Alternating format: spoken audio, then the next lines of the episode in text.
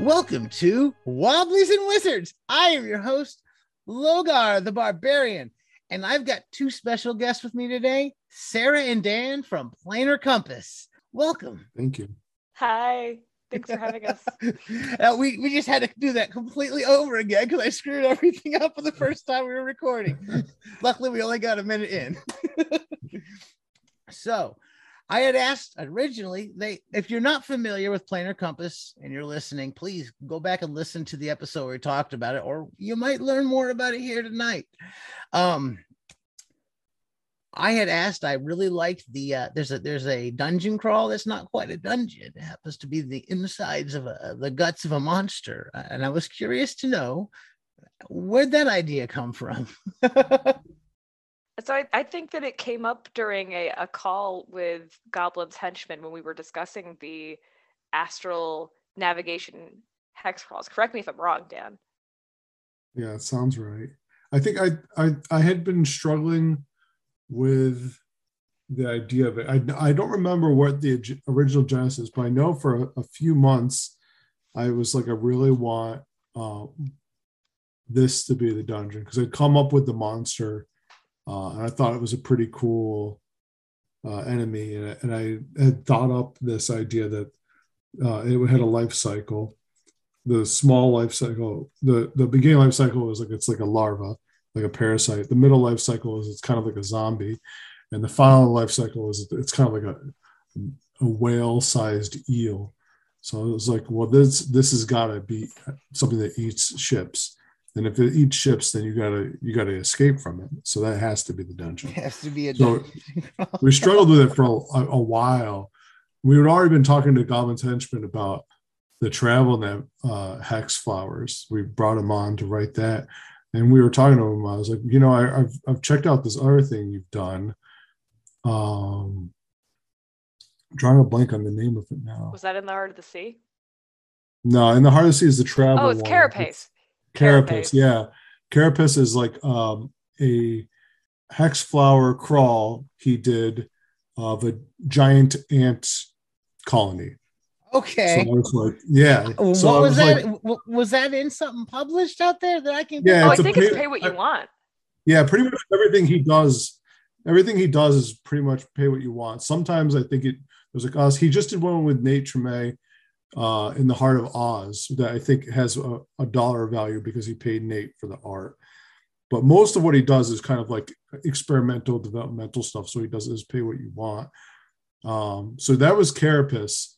And so I was like, I, I think that's a like this is a very similar vibe to what I'm going for, like that kind of aliens ant kind of like hive thing.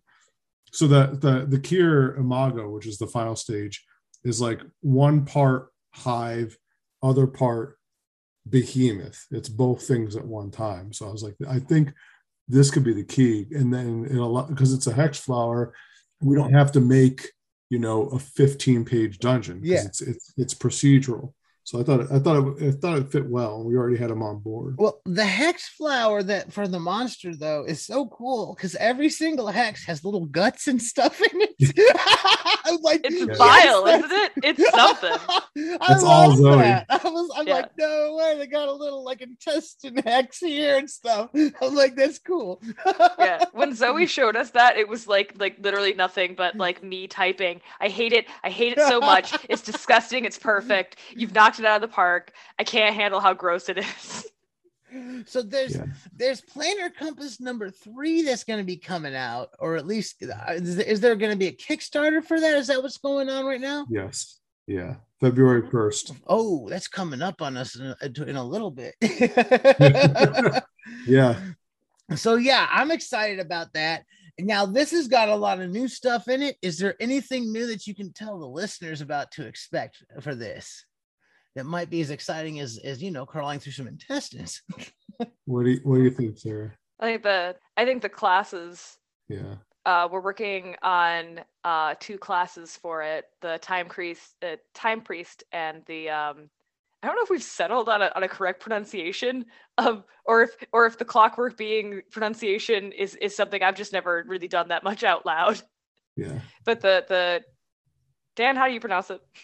I call them canicoids. Yeah, the canicoids. The Um, canicoids. so that's, that's going to be a class like the automaton um, that you've seen previously in uh, the first two issues. That um, they have this clockwork mechanism. So we're going to be so there's going to be time magic. Time. So is that going to be just spells or like a whole new like like like? It's gonna yeah, it's gonna be spells, so it'll be akin to a cleric. Um, Oh, yeah. I like that. Is there a, is there a, a specific name for that cleric, or that's going to be wielding the magic something, or we have to wait to see? That's the time priest. That's the that, oh yeah, the time priest. And we're working with uh, Aaron Smale with that. And he's been fantastic. yeah, he's killing it. Seriously.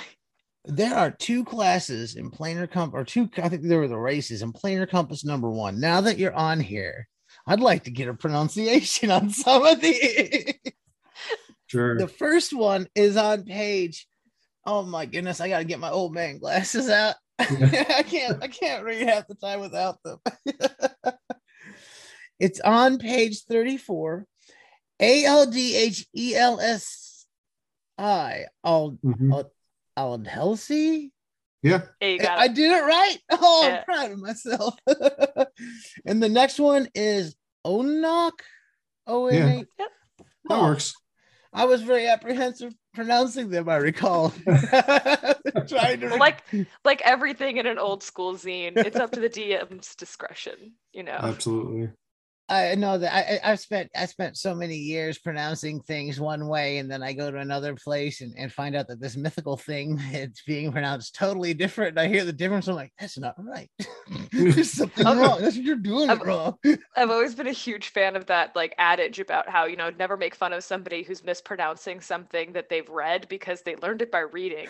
Like that's like, you know, We just had a discussion about this on an episode I just recorded like, not that long ago this week. Uh, and It's it's funny it came back to that trying to read through game books, trying to.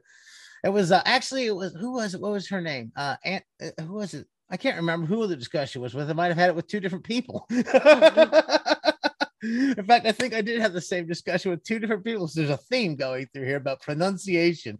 I think the Right. internet's trying to tell me something. you're just in a time loop, man. oh, anyways, I'm sorry, I'm being too silly. No, it's all good. I get back to get back to planar compass. So you're planning on kicking it off on in February. Is there gonna be like like uh like is there um, you got new character classes? Is there any plans for like a new like like adding any of like because I know you got the player's guide and stuff like that. Is there plans for anything else besides this third issue or Yeah.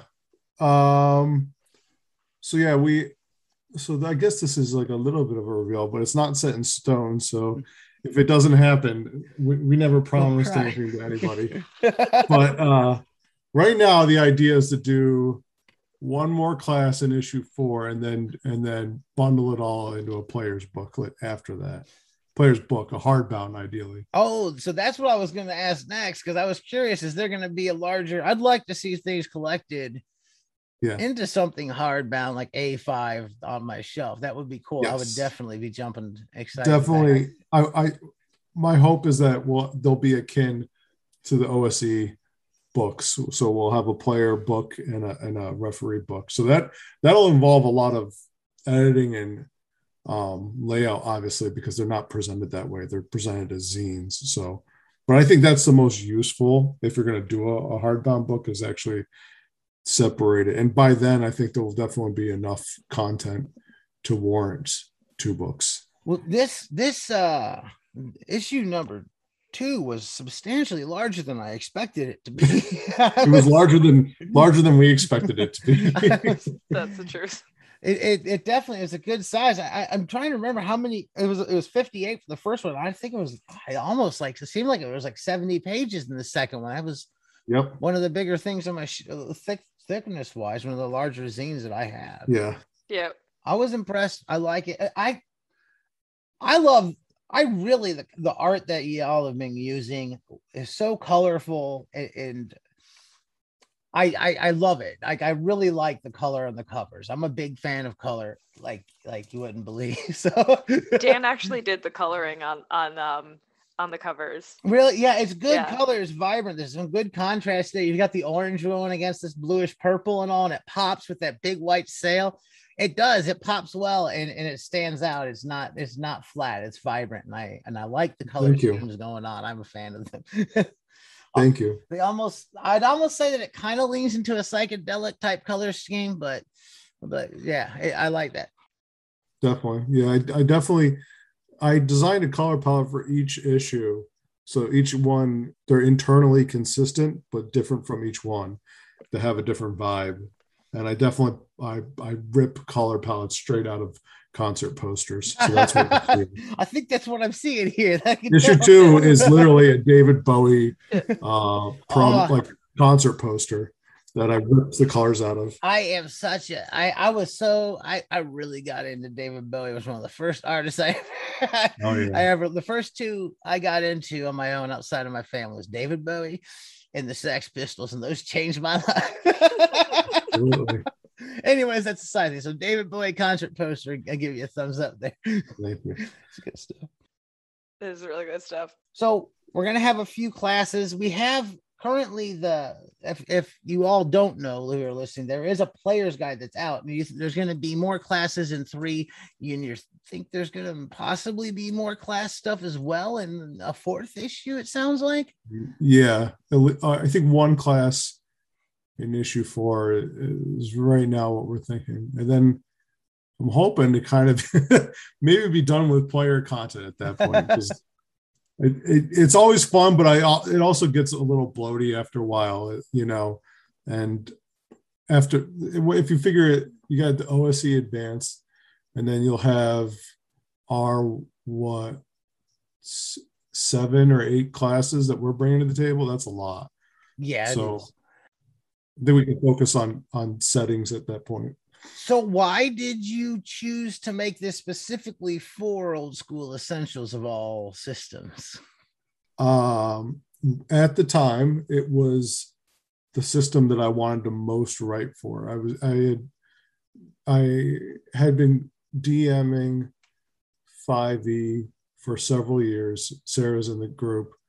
Um, and I was getting a, not burnt out, but I was starting to feel like there was something wrong with me because I felt like all the books were like presented in narrative prose with walls of text Yes. and I felt like I had to do homework and I was always constantly trying to find things and I'd always miss stuff. And, I'd, and I'd, after fights or whatever, I'd always be like, oh, I missed that or I missed that. And I, and, and I would, you know, run Call of Cthulhu even, and that stuff's great. But even that, I would have to sit down for several hours and make my own basically adventure out like in, in bullet points and I read OSE and it was like a revelation because it's presented as a game, not as a novel. And, and it was like, why are all role playing games presented as a game? Because they're games.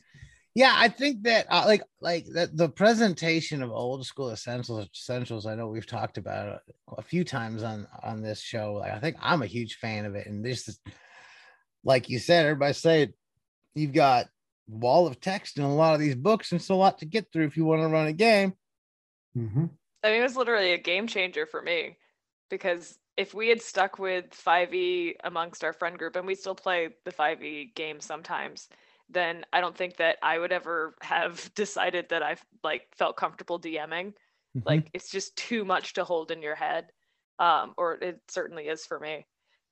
Oh, I I, I will say, well, I, well, it wasn't. I, I I was running Pathfinder, and I just after a while, I I couldn't. I was like, I ran it for about about a year, and I ran I ran it twice, both times I think about a year. And the second time around, it was just there's so many things that were coming at me, and I'm like, this is mm-hmm. ridiculous. Like I'm just gonna because I ran AD and D for like into the 2010s, early 2010s. I just kept on running my old AD and D stuff. And I was like, okay, I'm gonna upgrade. I got into Pathfinder, grabbed all the books I can. I'm like, this is a lot. it's way too many rules. It's it's so much. It's so much. I mean, and and and you know, I'm like I'm willing to ad, ad- admit to like some real personal failing here. I felt quite mean because we would get to a point where I had said to uh, the group we were playing with, I was like, well, the next session is going to be all combat. And they were like, what makes you say that? And I'm like, this is, you know, this is the way Dan runs it. It's going to be a combat session so that he It's can true. like take a break and then plan a good adventure. and they were like, wow, caddy. And I was like, it's just the way he works, man. Yeah, I think that's our thing too. Is like I had been feeling a little bit bored with 5e because I think it's a great low level game, but after a while, like I I'd be getting really into the OSR prior to us doing Planar Compass, just because it's such a different philosophy and mindset, you know, and the idea of not having a focus on encounter balance for multiple reasons and that freeing you up to not have everything just be like you know a wall you know a line of fights that the players have to go through because that's what i, I found myself getting into is like kind of designing it like a video game where I'm like all right there's going to be this fight this fight and this fight and then hopefully enough of their resources have been spent to make this boss fight interesting i don't like running a game that way like at all in retrospect. It was just the way I I had kind of come to that. I don't know if the system had led me that way or if that's how, how I had come to it, but definitely like it's there's such an emphasis on encounter balance. There's tools online to help you design balanced encounters, and that's cool in, in itself. But if it's the the majority of the way that you run the game, then I think there's a lot less thrill I think the players know it subconsciously, like, oh, I'm supposed to beat this fight, right? yeah. Um, so the idea that with proper expectations set, that the players don't know if they can survive a fight is interesting to me. Legitimately don't know. Oh, I like that, and, and that's always often been a large part of my games. Like you don't know what you're gonna what you're gonna happen when you're gonna run into this. Fighting stuff isn't always a wise thing to do. You're gonna get Exactly. hurt. Right. Sometimes that means that's the end. And like like I've killed like I've killed. char- I don't intentionally try to kill player characters. And often, if you, uh, if I'm a DM and you're gonna die in my game before if I see something is potentially lethal, I will use this. Are you really sure? And pro- kind of reframe things to let them see Mhm. there's a danger here. Your character could die. Yeah. And And we got to a point. I was I'm sorry, sorry. Oh, I'm go such an ahead. interrupting person. we got to a point with the 5e game where I like I was almost like encouraging and daring people to get into a situation where they die because I was making votive candles out of dead characters. I bought like a a bunch of votive candles, like like like the dollar store prayer candles. Like yeah, like with ones. like with like Mary and and a saint. yeah, but Yeah, like but they had nothing on them, and I Oh. was taking like little. I had a little uh, photo printer with stick on the back, like these stick, and I was Yeah. peel and stick ones, and I was making full blown like, and we would come to the session and we'd light the dead people. oh. oh God. Oh, that's good. You can just have all the all the dead the dead piece in the dead It was mostly NPCs. The Yeah, it was NPCs were like little ones, but if a player died, I had the big eight inch guys. Oh, that's great. Yeah, memory of all of our lost comrades. that's fun. So I've like you've played you've been playing 5e and OSE. Were there are other systems that you've played around with that were old school or any of the indie systems or any of that stuff that you've looked at? I'm curious. Or Poor Dan was Yeah. planning on running the the drain, and then I went and played it with um Tony on plus one. and He was like, "Guess I'm not gonna do the drain with you guys." wait, is that the mothership module? that- Am I The thinking? of? funnel Yeah, I've got. I, I picked that up. I haven't had a chance to go through. it's good. It's good. I played that one. and I played Through the Void. We've done a lot of one shots. I I got before anything, I got really into Searchers of the Unknown. So I actually made a are you familiar with that? I don't think I am from. I'm trying to rack my brain. Searchers of the Unknown is it goes way back, probably like to the 2010s, which I know is not a long time, but in the OSR, that's like ancient OSR. So it uh it's a one page OD&D clone, but uh they strip out the ability scores. So you can make a character in like five minutes and go. I like that stuff there. It's great. Yeah, there's five minutes So- ago. I like that. I, I got really into it and uh, I actually ended up making alternate versions of it called the Searchers of the Unknown Omnibus that I was putting out. But at the time, I didn't even know what OD&D was. I was kind of I had played AD&D, so I was kind of familiar with it, but I didn't really know what made OD&D OD&D. So I was hacking it a bit and not really knowing, which is all good. Like I I think that anybody should be able to to make games, but I definitely like after I'd gone back and like fully read BX and fully read OD and D, I was like, oh, okay. I understand. Well, I understand what this is a distillation of now. Before I was just seeing the end product, but it's definitely in, it's like been through the crucible and, and gone down to its most bare elements. So I'm going to ask, because I'm getting a little curious now. When the for the two of you, when and what got you into role playing? Like, like what was your early role playing experiences, or your first, or what started you out? So Dan has actual um, old role playing experience, Mhm. and I am um, a a theater kid who desperately craved this kind of outlet That's in good. my adult That's life. good. No, that's Uh, great. that's good. And one of my we have a mutual um, best friend that we were like we were both in the bridal party for when our, our friend ben got married. And he was telling me like ben was like oh you know i reconnect, reconnected with um, kate and her husband dan. They play d&d and i really want you to play d&d because i think this will really work for you. And i was like yeah totally. Like, we should we should do that. And then like the rest is is- dan and i were working on um, we played a little d&d we started working on a comic that we were writing together and then literally like i showed up to play um one night and like he slid the old school essentials tome across the table and went this this we need to be writing this and i was like oh well crap that all that all clicks like that's exactly what we should be doing that's cool. Yeah. So I I got in during thir- 3E. Um, that was like my the era when I was like in middle school. And and we I don't think we ever played a lot. It was one of those things like we didn't know what we were doing or how it worked. And I don't think anyone read the book cover to cover. Yeah, like, especially with third edition, it was like, yeah, we got on played. I don't think I ever played in a long campaign. I really wanted to. I definitely like. There was a couple times where I was like annoying people. I was like, "We're gonna play weekly, right?" And they're like, "Yeah, okay." and uh, and then I took a long break. Pretty much missed 4E. Uh, like I played it like twice, I think, and then I got into it.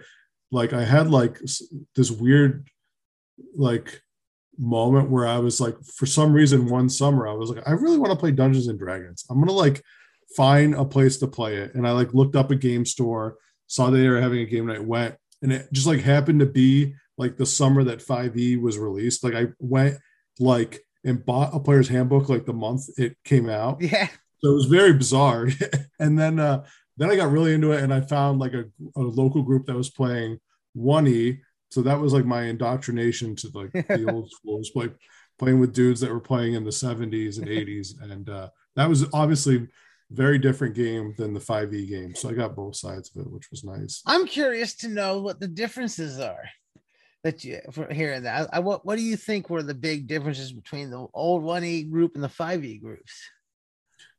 I think like the 1E group was a lot less and I don't I don't think this is necessarily characteristic of the old school I mean I, I don't want to say old school because that that's like a retro thing. I don't want to say this uh, is characteristic of that like kind of first era but like I, this particular group was less into player story Mhm. and more into like the game itself like Mechanically Uh, speaking, perhaps. mechanically yeah and like uh resource management and strategy and stuff like that we actually never the dm didn't like dungeons so we never went into a dungeon so my Oh. entire time i played 1e every week for like six hours a week for a year and we went into one dungeon the entire time so i was sorely rack- lacking in like the, the the original AD&D dungeon experience, but that was a reflection of like the him playing since the early 80s and coming to the conclusion that he didn't like dungeons, you know. I'm a big fan of dungeons, and me too. I I I was I don't think I always was. Yeah. When I was a kid, I was very like I, I think I've said a million times. I was into superhero role playing games. I wanted to be a superhero, and yeah, I, there was not many dungeons there. So yeah, I think that my appreciation of dungeons didn't happen until probably the 20th century when I started really tearing in and reading some of those old dungeon mags and what they were saying and doing like, oh, there's yeah. something cooler here than I realized. So absolutely. It's it's it's I mean, it's definitely one of those things that's like again, like I don't want to say that like old school gamers are into story because definitely, you know, there was debates back in the mid 70s about how to play the game and like theater people versus war gamers and stuff. So that's this has always been a thing, but like I definitely think like the objectives of the game, as it was written in the 70s, it was a it was a game game, like right. It had objectives. You had to go in and get gold. And that's like how the game moved along. Whereas now it's like a little bit more hybrid. Yeah. there's more emphasis on character story and stuff like that. And that's all good. I like that. But I think that's if you come from that background, the old way the gamey the gamified like dungeon game is refreshing because it's like we're not burnt out on that we didn't do that for 30 years you know yeah i i think one thing too is there's certain there are certain um games that you can play like like as i said games mechanic games that exist within older editions that kind mm-hmm. of vanish with a lot of other modern games and it's not they're not the same game. That's not to say that the other games that have kind of like gotten rid of some of those gaminess to dungeoneering and stuff are a lesser game. It's right. definitely a big different thing. Uh, Vampire the Masquerade is a great example. Never ran a dungeon in Vampire. right. Yeah, the focus is totally different, but game mechanics can really change and shift how a game's played depending on what they are at times. So Mm-hmm. Bit of a ramble. It's true. We're coming close to 30.